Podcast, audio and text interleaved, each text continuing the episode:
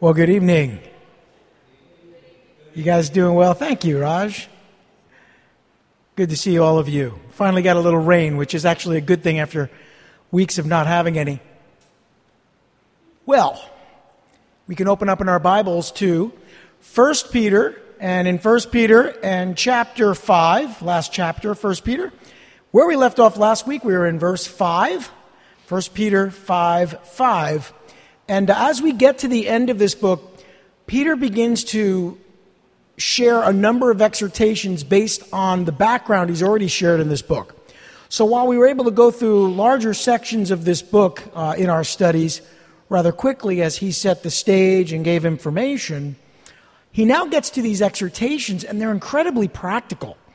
And because they're so practical, you don't want to rush through them. So, like, for example, last week we only looked at just four verses, but there was so much in there that, you know, it took our whole evening to do that. The same is true, and it's not because we're going slowly, it's because the verses themselves are so packed with great teaching, again, based on the previous uh, background of this book, that we don't want to rush through the end just because it's a few verses. In fact, tonight, we're just going to look at verses 5 through 7. I could take any one of these verses and spend an entire evening on them. But we're just going to look at verses 5, 6, and 7 because there's so much there. So, with that, let's open up in a word of prayer and uh, we'll get into our study in 1 Peter chapter 5 verse 5 lord heavenly father we come to you as always asking for you to continue to be gracious and merciful to us to speak to us to help us to uh, take your word apply it to our hearts and as you anointed peter by your spirit to share from your heart to our hearts. We ask that we would receive what's on your heart for us this evening. Speak to each of us individually. Help us to understand your love for us, but also to understand uh, that we can rely on you, that we can trust you. And the darker the days get, the more we need to be reminded that you are faithful, that you are trustworthy, and that we can put our faith and trust in you. So help us to do that this evening, we pray, in Jesus' precious name. Amen. I'm going to read the section we're going to look at this evening, uh, starting in verse 5. Young men, in the same way, be submissive to those who are older. And all of you, clothe yourselves with humility toward one another because, quoting from uh, Proverbs chapter 3, verse 34, God opposes the proud but gives grace to the humble. Humble yourselves, therefore, under God's mighty hand, that he may lift you up in due time. Cast all your anxiety on him, because he cares for you. So much there. So much there. You see, we looked at last week the fact that leaders, leaders in the church, pastors, are called to serve the body. And those verses taught us the importance of servant leadership. But now, as Peter continues to teach on the subject of serving one another, he calls the saints, all of the saints, not just the leaders, but in this case he says young men, but of course, young men and women, all of us are included as we get to the next verse here, are included in his exhortation, his encouragement to serve one another. So you see, you can say, well, the leaders are there to serve the body, but each of us are here to serve one another. I think the point of mentioning that leaders are called to serve is, is that they understand that being a leader doesn't mean you're not a servant. In fact, it means you're a greater servant, as Jesus taught us. But that doesn't take away from the fact that servants are called to serve. That brothers and sisters in the faith, that we're called to serve one another. And Peter calls the saints to serve one another and to do it in humility. In humility. You know, uh, in verse 5, the first part, he says it this way Young men in the same way be submissive to, to those who are older. And essentially, what he's saying, having spoken to the older men, the elders, he says, Young men, you, you need to do the same thing. It's not just the elders who are to serve, you are to serve as well. In the same way, he says, in the same way as the older men, young men should be submissive to those who are older. That is, serve those who are serving you. Serve those who are serving you. Now, that's a very important principle and one we need to remember in church leadership as you serve in a ministry, let's say Sunday school ministry, and you know the, the head teacher of the primaries or the preschool or the toddlers is your immediate servant leader and, and you're serving on that schedule. Well, they're serving you by leading, and you're serving them. And together you're serving the children and therefore the parents and everyone within the church. So the idea is we're really just leading, yes, but we're serving. And that's what he wants them to understand. And you do that in humility, appealing to those young men that were serving in the early church. And in the early church, the older men led through servant leadership, the younger men served and did what needed to be done uh, practically, oftentimes. Now, rulers, we talked about this last week. Rulers were usually selected by the people from the elderly men in ancient times. That's the kind of culture that exists to this day in the Middle East. Uh, we talked about the fact that the elders, or those who are older, are, are those who presided over the church as elders. And the term bishop or elders or presbyters, which is the translation of the word elder, uh, or actually the Greek word for elder, uh, they're used interchangeably in the New Testament. So whether we talk about a pastor or an elder or a bishop, we're really talking about a servant leader. And so, what do those who are not servant leaders do? They follow the example of the servant leaders. So, there's really no excuse. We're all called to serve and to do so with humility. And to be submissive to one another. He said that previously. Here we've read it, and, and to do so in submission to those who are older. That is a very important principle because I've seen, not here, but I've seen in churches uh, when someone's given a position of authority, sometimes the people serving under that leader either try to undermine the leader or just, quite frankly, don't want to listen. And they decide, yeah, yeah, yeah, yeah, and they do it their own way. That's not being submissive. You know, if the leader chooses to do something that you disagree with, purely on the basis of philosophy or you know the way they want to do something, you can certainly appeal to them, but at the end of the day, that servant leader is put in a position of authority to make decisions. And I guarantee you're not going to make every or you're not going to like every decision that every leader makes. I can promise you that a significant number of people didn't like some of the, the decisions we made as a leadership team, and myself included, uh, through, throughout COVID. We had to make decisions based on the Lord's leading, and there was no possible way to make everyone happy. That wasn't even our goal. We would have failed if it was. We simply made decisions to do what we felt the Lord was calling us to do, and the goal of pleasing everyone was never even on the table. And there were some people who, when we shared with them our decision on masks or our approach to things and service and Sunday school, they chose not to submit.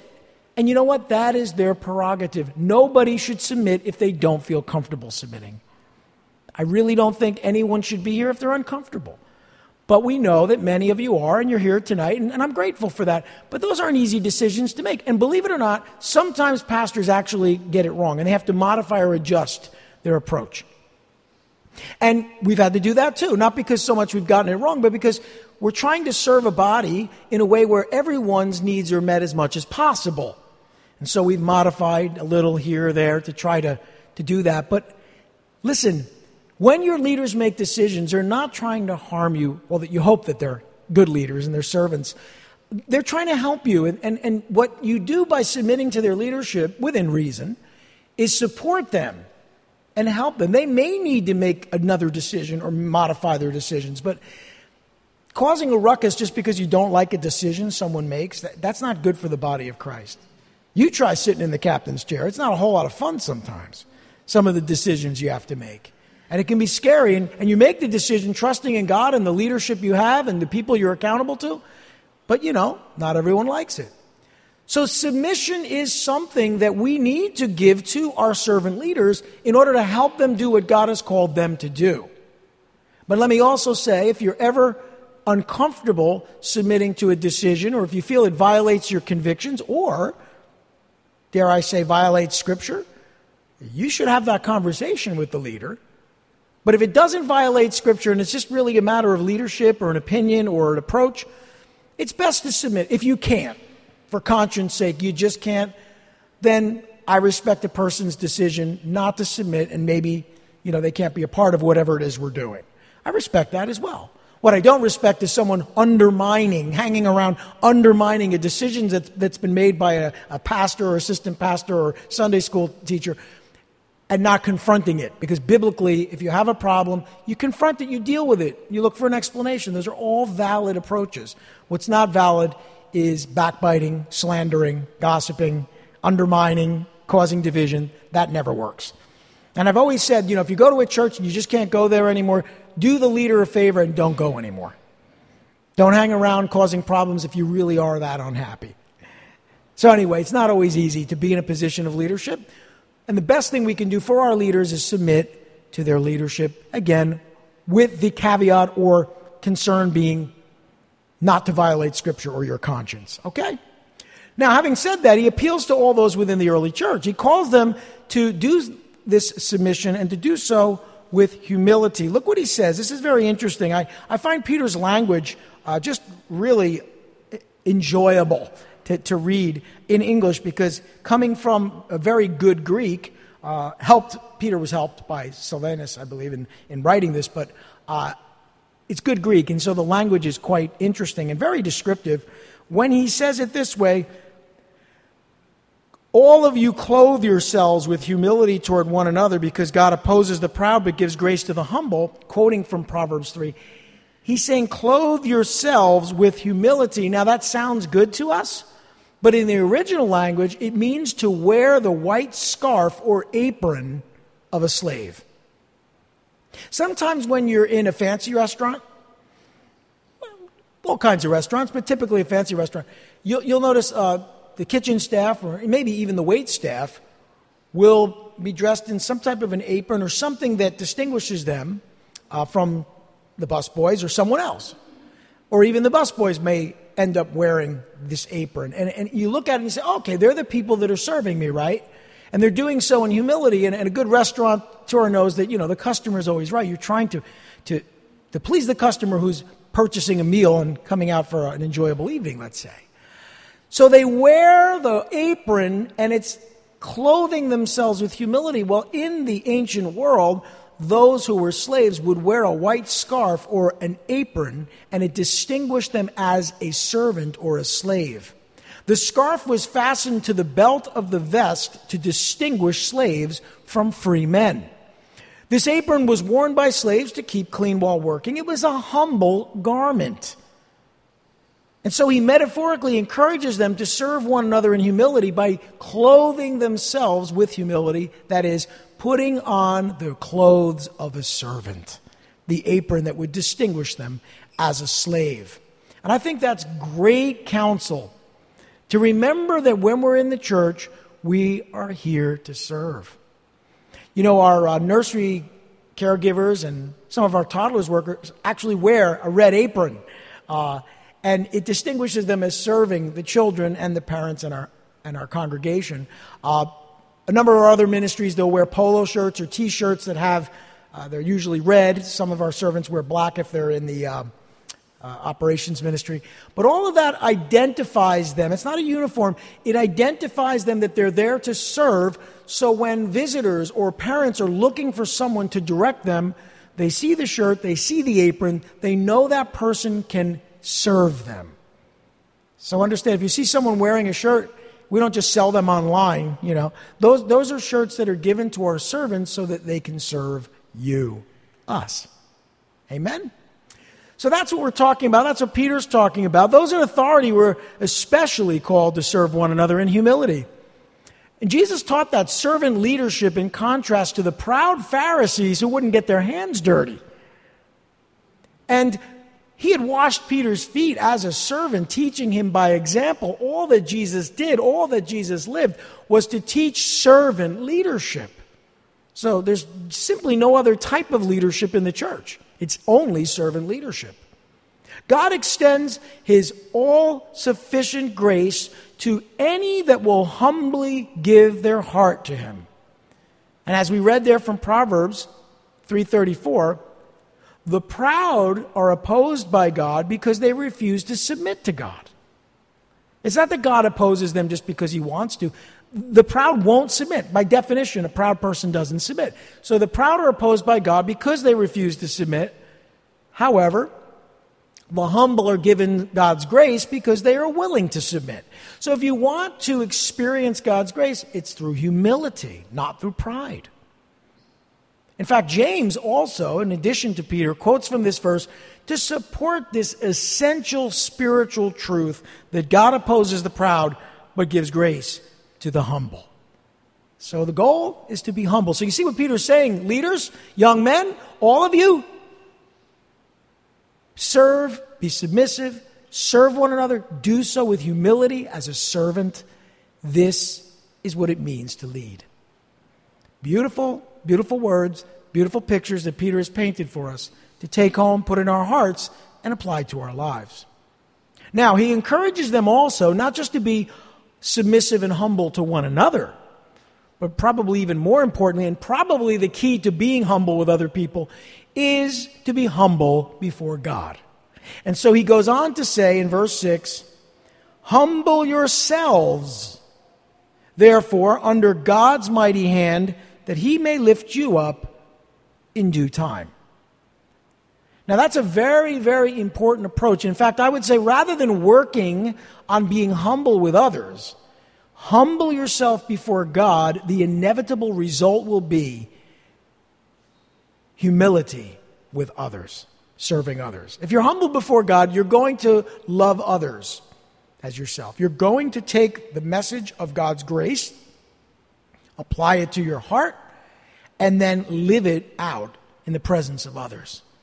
So, this is really where we want to focus our efforts. We don't want to go around trying to be humble with others. That's phony, isn't it?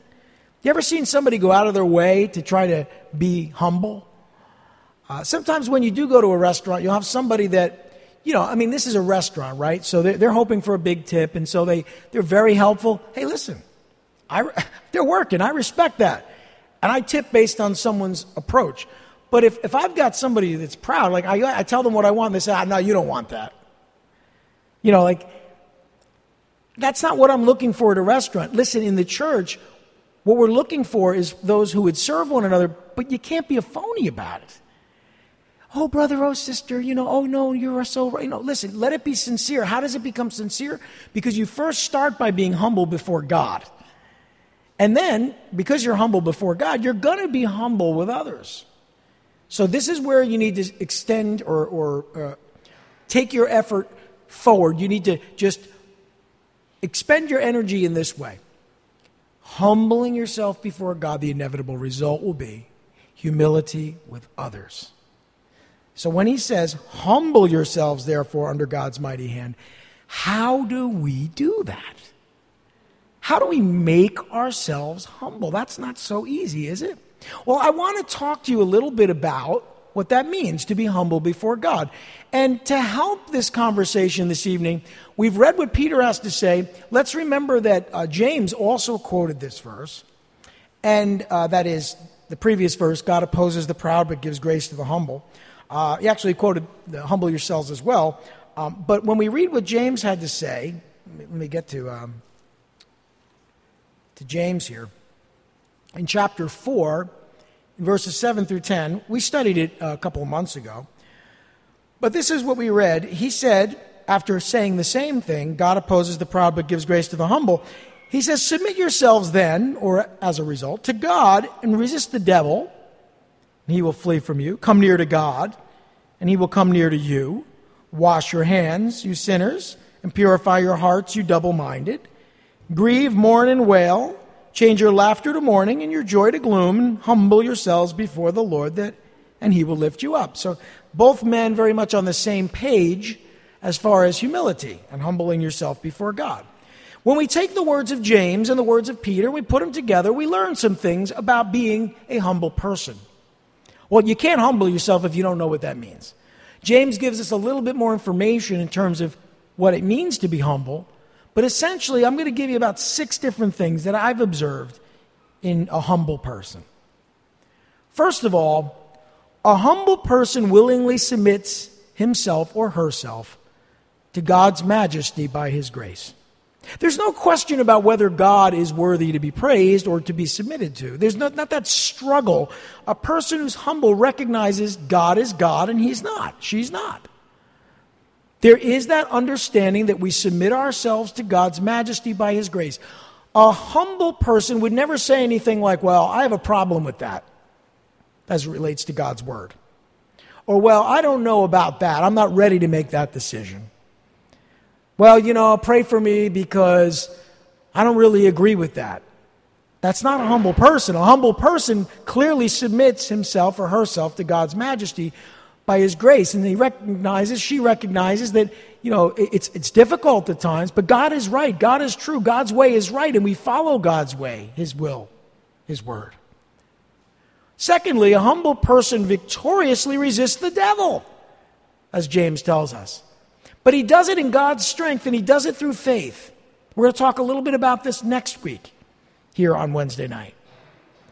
When we talk about the, the roaring lion who seeks to devour, devour Satan, who, who comes after us. And, but for now, let's just remember that a humble person victoriously resists the devil in God's strength and does so through faith. So when the devil tempts us, and we're tempted by the world, our flesh, and the devil, when we see what evil forces would try to get us to do, the humble person the humble person resists that.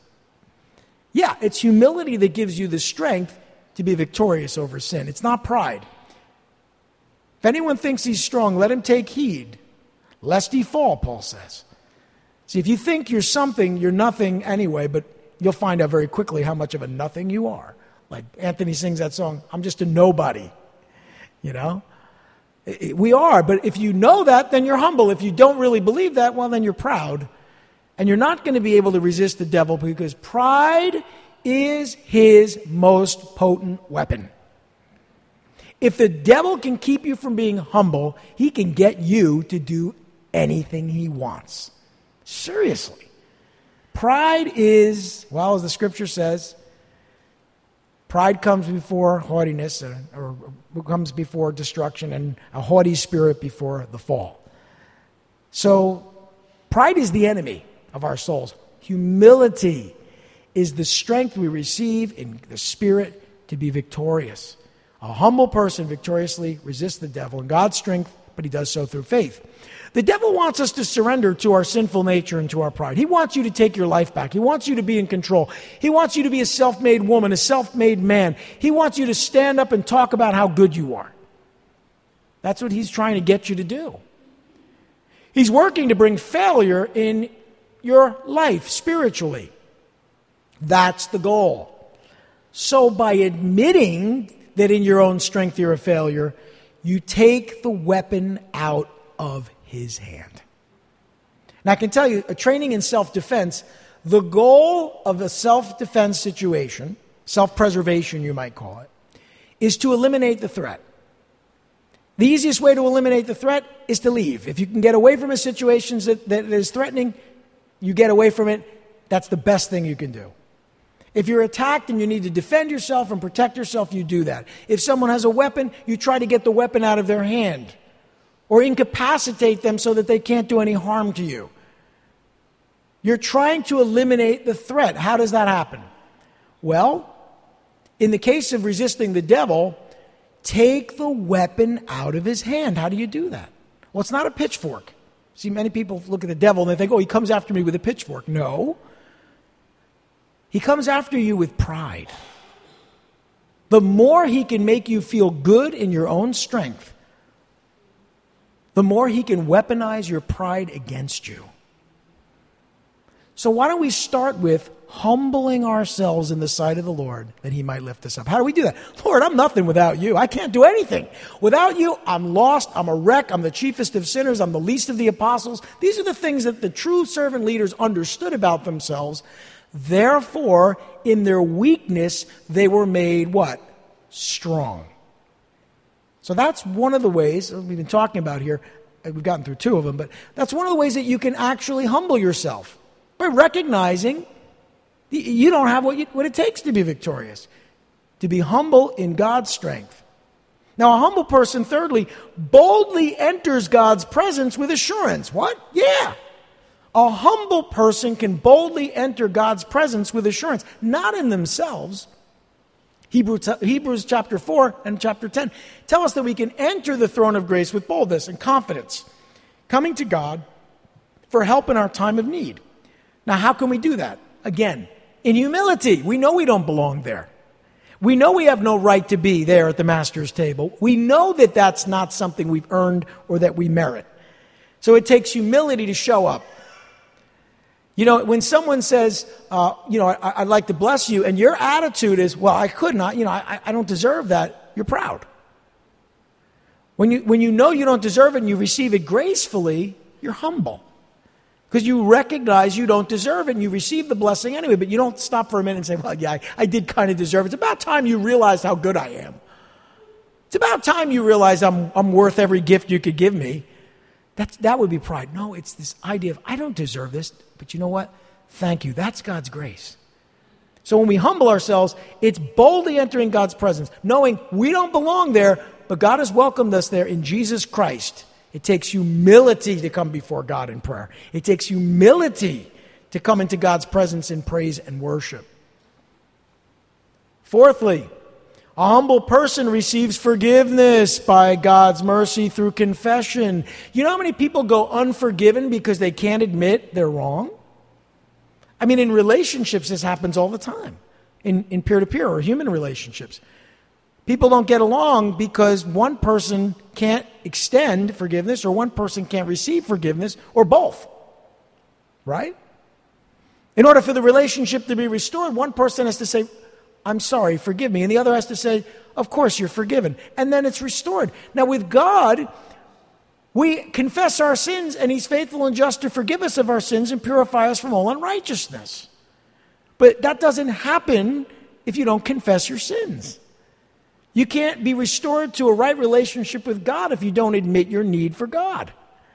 So a humble person receives forgiveness. They don't deserve it. It's not by our, by our own merit, it's by God's grace. So we talk about humble yourself in the sight of the Lord. What does that mean? This is what it means. I'm going through a list of things that describe what it means to humble yourself. Did you notice that all of them really don't require any effort on your part? That all of them really just require you acknowledging who God is and submitting to Him and allowing Him to love you. Let's continue. Receiving forgiveness by God's grace, by God's mercy through confession. Fifth, a humble person laments his sinful condition, her sinful condition. According to God's word, they recognize that all have sinned and fall short of the glory of God. They recognize, you know what? I am a sinner. And it doesn't make them happy to say it. But they don't dare not say it because it's true. You see, when you say, Oh Lord, I'm a sinner, that's humility. We, we talked about this a, a couple weeks ago uh, on a Sunday morning, and Pastor Pete was, was with us this last Sunday, and he talked about it as well. The fact that when someone's struggling with addiction or in recovery, they can't get any victory until they raise their hand, stand up, and say, My name is such and such, and I have a problem. You think that takes humility? I think it takes a lot of humility to stand up in front of a group of people and say, I have a problem with drugs, alcohol, pornography. I have a problem with uh, relationships. I have a problem with this. I have a problem with that. It takes a lot, not of strength. So you might say, oh, he's a very strong individual to be able to do that. No, actually, that person is humble because they're willing to admit the truth. It takes a very humble. How do you do that? Admitting the truth about yourself. But it starts with lamenting your sinful condition. You're just not satisfied with continuing in secret. You're just not satisfied uh, celebrating your sin anymore. It, kills you inside, and so you lament it. You weep, you wail, as James says. And that's according to God's word, because God's word says you're a sinner and what sin is, and you look at your life and you say, Yes, I'm a sinner, and I do this, this sin or that sin. That's what a humble person does. We must grieve for our soul's fascination with worldly luxury and earthly comfort. So many times we think of sin as like doing something, hurting somebody, or doing something uh, in the way of lust. But you know, just being obsessed with self is sin. Just being obsessed with self. You're all about your own luxury, your own comfort. You could be taking care of the needs of your family, but you got to have that Mercedes. You know, you could be doing something good for others, but got to get that new outfit. You know, I, am not saying there's anything wrong with having a nice car or a nice outfit, but when you put those things over helping others and those you're responsible for, At that point, you're vain. You're proud. You're not humble. A humble person says, "How can I how can I drive around in this car when my mom doesn't even have one? I got to take care of my family." I gotta, you know, so we got to really grieve that it's so easy for us to be fascinated with worldly luxury and earthly comfort. I mean, right? We love ourselves. You put on a new outfit and it looks good and you're like, "Oh man, I look good in this." You get behind the wheel of a car. When I was a kid, I used to go down to Belmar and not for good purposes, they were nefarious purposes. But one of the things that I used to do is I'd go to this car dealership. They had these like foreign cars, like Lotuses and Ferraris and Maseratis. And I would just go, and sometimes one of the cars would be open, and I would just sit in it, and I'd be like, oh man, this, this car was made for me. I look good in this car. It is so easy to be fascinated, for our souls to be fascinated with luxury and comfort. We must grieve. We must mourn for our soul's sinful nature and rebellious pride. Don't be happy about it. A humble person is saddened by it. And we must wail, as James says, wail for the souls of others, still caught up in the web of sin, like we were, hopefully were, maybe still are. Finally, a humble person cries out to God. Cries out to God in desperation, and he's saved by him because whoever calls upon the name of the Lord shall be saved. See, when you recognize all these things and your answer is, well, I just got to go to a self improvement program. They got this course at the county college, and if I do it for six weeks, I'll be a better person. That's pride.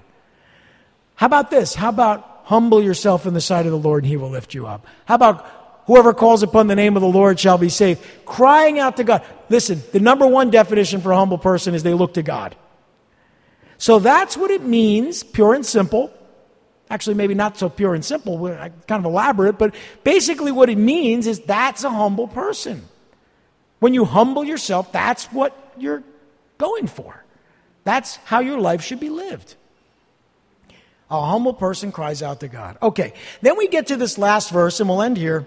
It's in verse 7 that he says this Cast all your anxiety on him because he cares for you. Yeah, nobody's had anxiety this last year, right? Nobody, right? It's been such a peaceful year. None of us have had to deal with anxiety. I mean, people who were taking medication for anxiety had to take more. People, people who didn't take medication for anxiety, many of them, and I'm, I'm hoping I'm not talking about Christians, but many of them had to start taking that medication. And, and then some of us just didn't even know how to deal with some of the anxiety we had to deal with. All of us were struggling. Come on, let's be honest. There was a lot of anxiety. At one point, we were afraid to go out. Then we were afraid to touch anything. Then we were afraid, oh, I don't want to shake anybody's hand. And we were afraid to breathe the same air as someone else. I mean, anxiety? Listen, I think we know something about anxiety. But it says, cast all your anxiety on him because he cares for you. You know, that, I've been holding on to that verse for a year, over a year, actually most of my life, but especially this last year.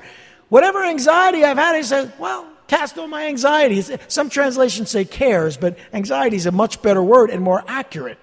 Cast all your anxieties on Him because, why? Because He cares for you. He cares for you.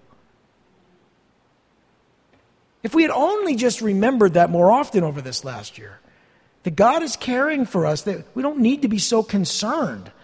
Now, being wise is good, not being reckless. Eh, nobody's suggesting you just go out there and say, breathe on me. I don't believe that I can get sick. No, I'm not saying that. But even though you were really anxious and, and, and you tried not to get sick, I can tell you probably the majority of the people in this room did get sick anyway, right? So, what did the anxiety get you? Probably didn't make it any better, probably made it more difficult. And it didn't make you any healthier either. In fact, you can get so stressed out and so anxious that you actually become sick in so many ways. Not just like ulcers and stuff, but it actually, I don't know if you know this, but your immune system relies on a lack of stress. You overstress your body, you overtax your body, your adrenal glands. What happens? You actually become more prone to sickness. So rather than being anxious, we should cast our cares on Him. And actually, it's the best thing you can do for your immune system physically. So it's kind of funny how we do the one thing we shouldn't do in the face of stress. people running around like, you know, Pharisees in the marketplace, oh, unclean, unclean, unclean, unclean. Those people probably got sick just simply because they freaked themselves out. Worrying about getting sick isn't going to keep you healthy. In fact, probably get you sick. So, can I just suggest that we take the approach not to be foolish or reckless or, you know, silly or don't do the right thing? How about just trusting God? Imagine that. What if, what if we did that, right? And if you get sick, trust that God will get you through it. You know, we've been doing this for, for millennia. I mean, it's not like it's a, a new thing. I mean, trusting God and believing that God will protect you, and when He doesn't, He'll get you healthy, you know, and if you get sick.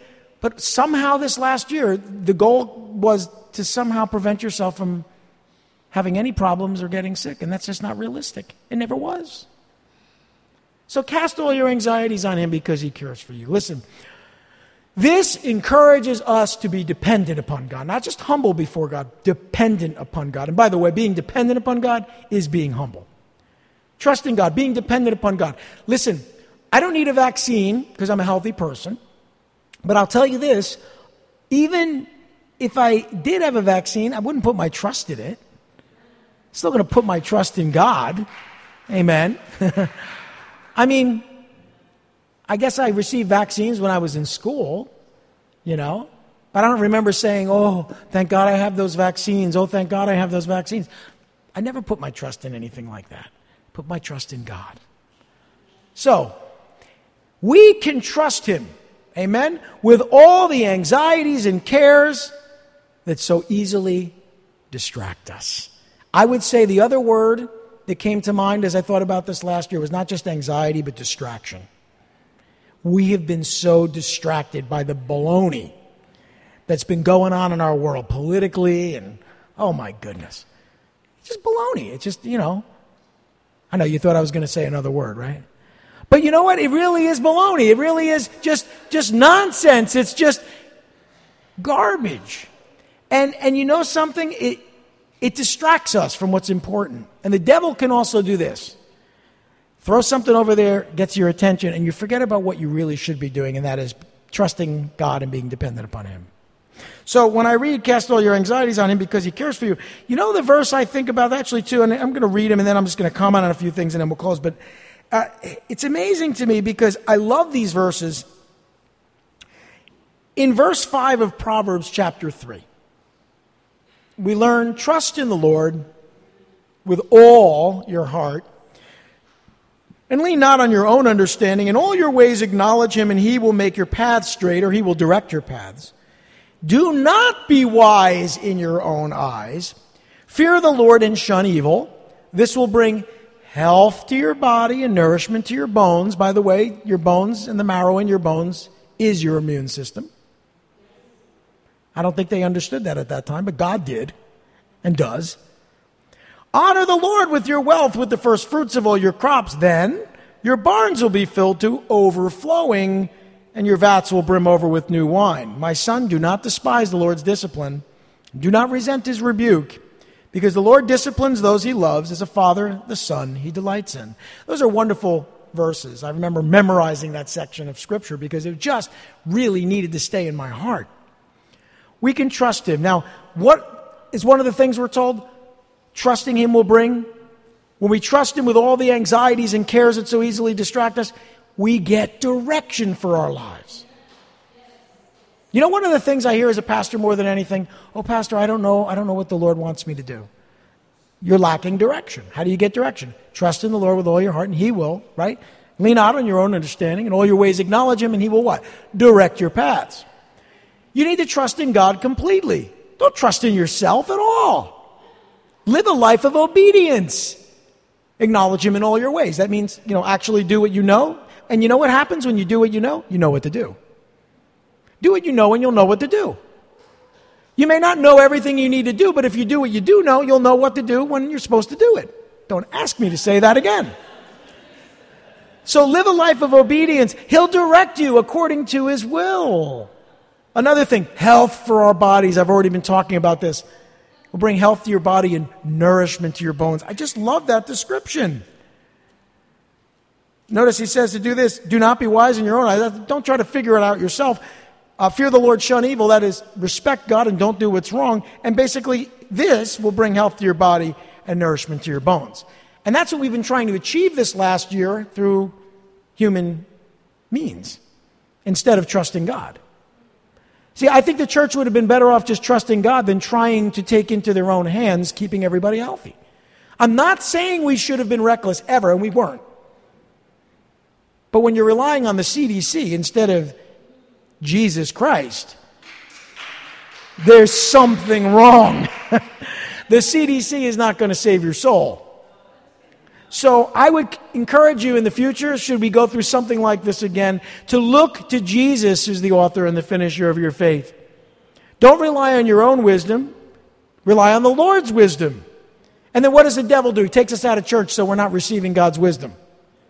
A lot of, a lot of, a lot of help that was, and how smart was that? Not very. Living in this way will promote health. I'm going to tell you something, and I'm not bragging. This last year, I've got healthier than I was ever before. I took up martial arts. I started working out more than I, have always worked out. I've always been healthy. I've always eaten, pretty much always eaten right, especially over the last few decades. And, you know, worked out. But this last year, especially since the fall, I'm healthier. I mean, I'm 56 years old and I'm healthier than I've ever been before. I feel great. Okay? Now, why is that? It's not because I go to the dojo twice a week. It's because I've been trusting God in an anxious time. And how do I do that? I've been in church every Sunday. I've been here. So I'm telling you, whether you believe it or not, living in this way, trusting God with your anxieties will promote health. And over those times when I got a little anxious, I didn't feel very well. It will also, check this out, it will also, check this out, bring prosperity in your work. Another thing we were really strained with over the last year, in Proverbs, back in Proverbs chapter 3, verses 9 and 10, read it already, uh, it says, then, uh, well, it says, honor the Lord with your wealth. You got to trust God to uh, continue to give during a difficult time. Uh, with the first fruits of all your crops. That's what they did. They honored the Lord. And notice, then your barns will be filled to overflowing, and your vats will brim over with new wine. Uh, that is, God provides for your needs. And so uh, we certainly experience that here at the church. We've experienced this in our lives, my wife and I. Many of you have as well. God has provided for our needs, not the government. That stimulus check might have been marginally helpful, but did that really get you through this last year? Because I don't think so. I don't think it was nearly enough for some people. And for others, they didn't need it. We put our trust in God. Listen, obey the Lord through giving. Okay, that's what the scripture is telling us. Obey the Lord through giving. Trust the Lord with your first fruits. That is what God has blessed you with, be a blessing with, and He'll abundantly provide for your needs. You know this. You know this.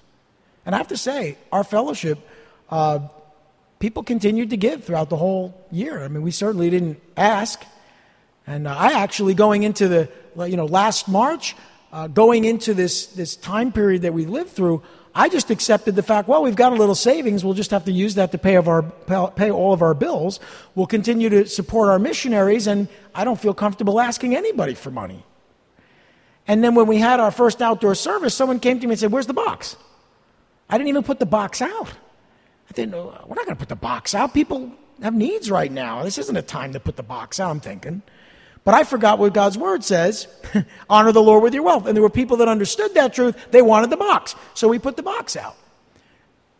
We never skipped a beat. God continued to provide for his work because people understood how important it is to trust God, to honor him with your wealth.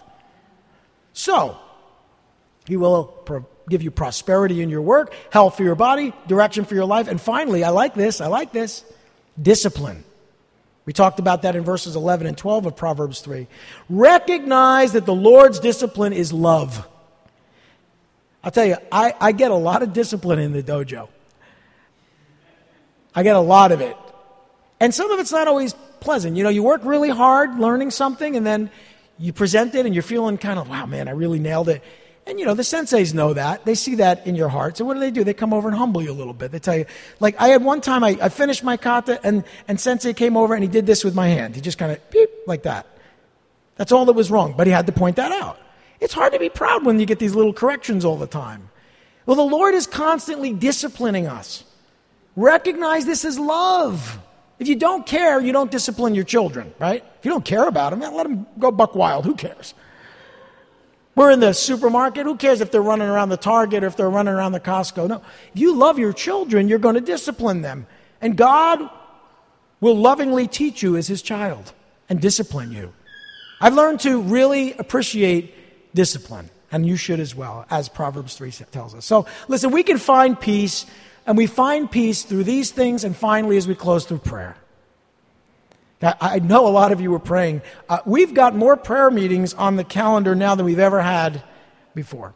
We got midday prayer on Zoom, which is working out well for a lot of people who just want to kind of stop in and pray. There's a Sunday night prayer meeting that Pastor Sal leads uh, on Zoom.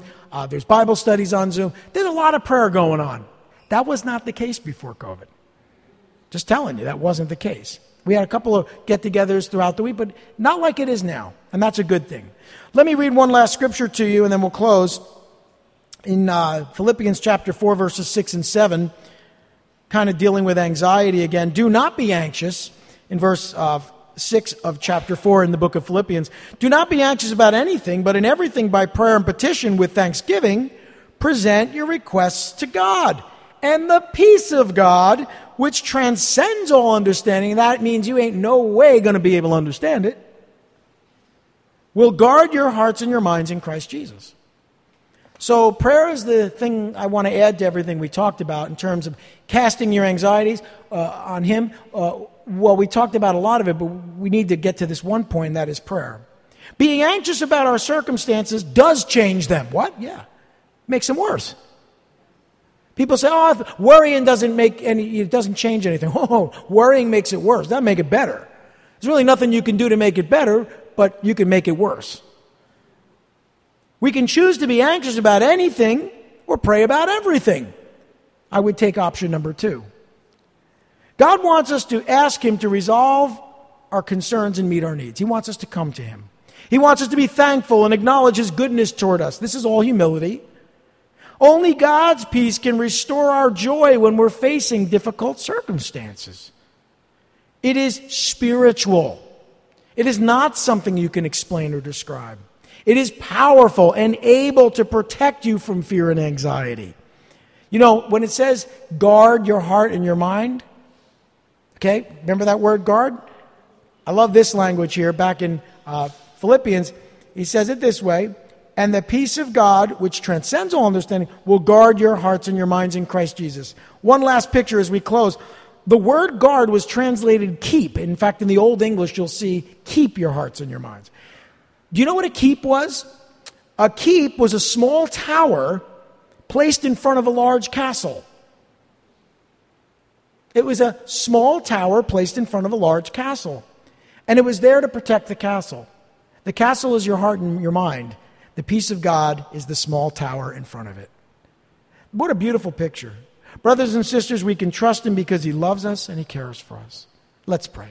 Lord Heavenly Father, thank you for your word and giving us a real good definition of what it means to humble ourselves. Lord, we desire to have your peace, which will guard our hearts and our minds. We desire to trust you and look for you or to you for direction. We look to you and ask you to help us, give us prosperity as we honor you. Oh Lord God, give us health as we trust you. Help us to accept and appreciate discipline that comes from you. All these things, Lord. May we cast all of our cares on you, all of our anxieties, knowing that you care for us. We ask these things in Jesus' precious name. Amen.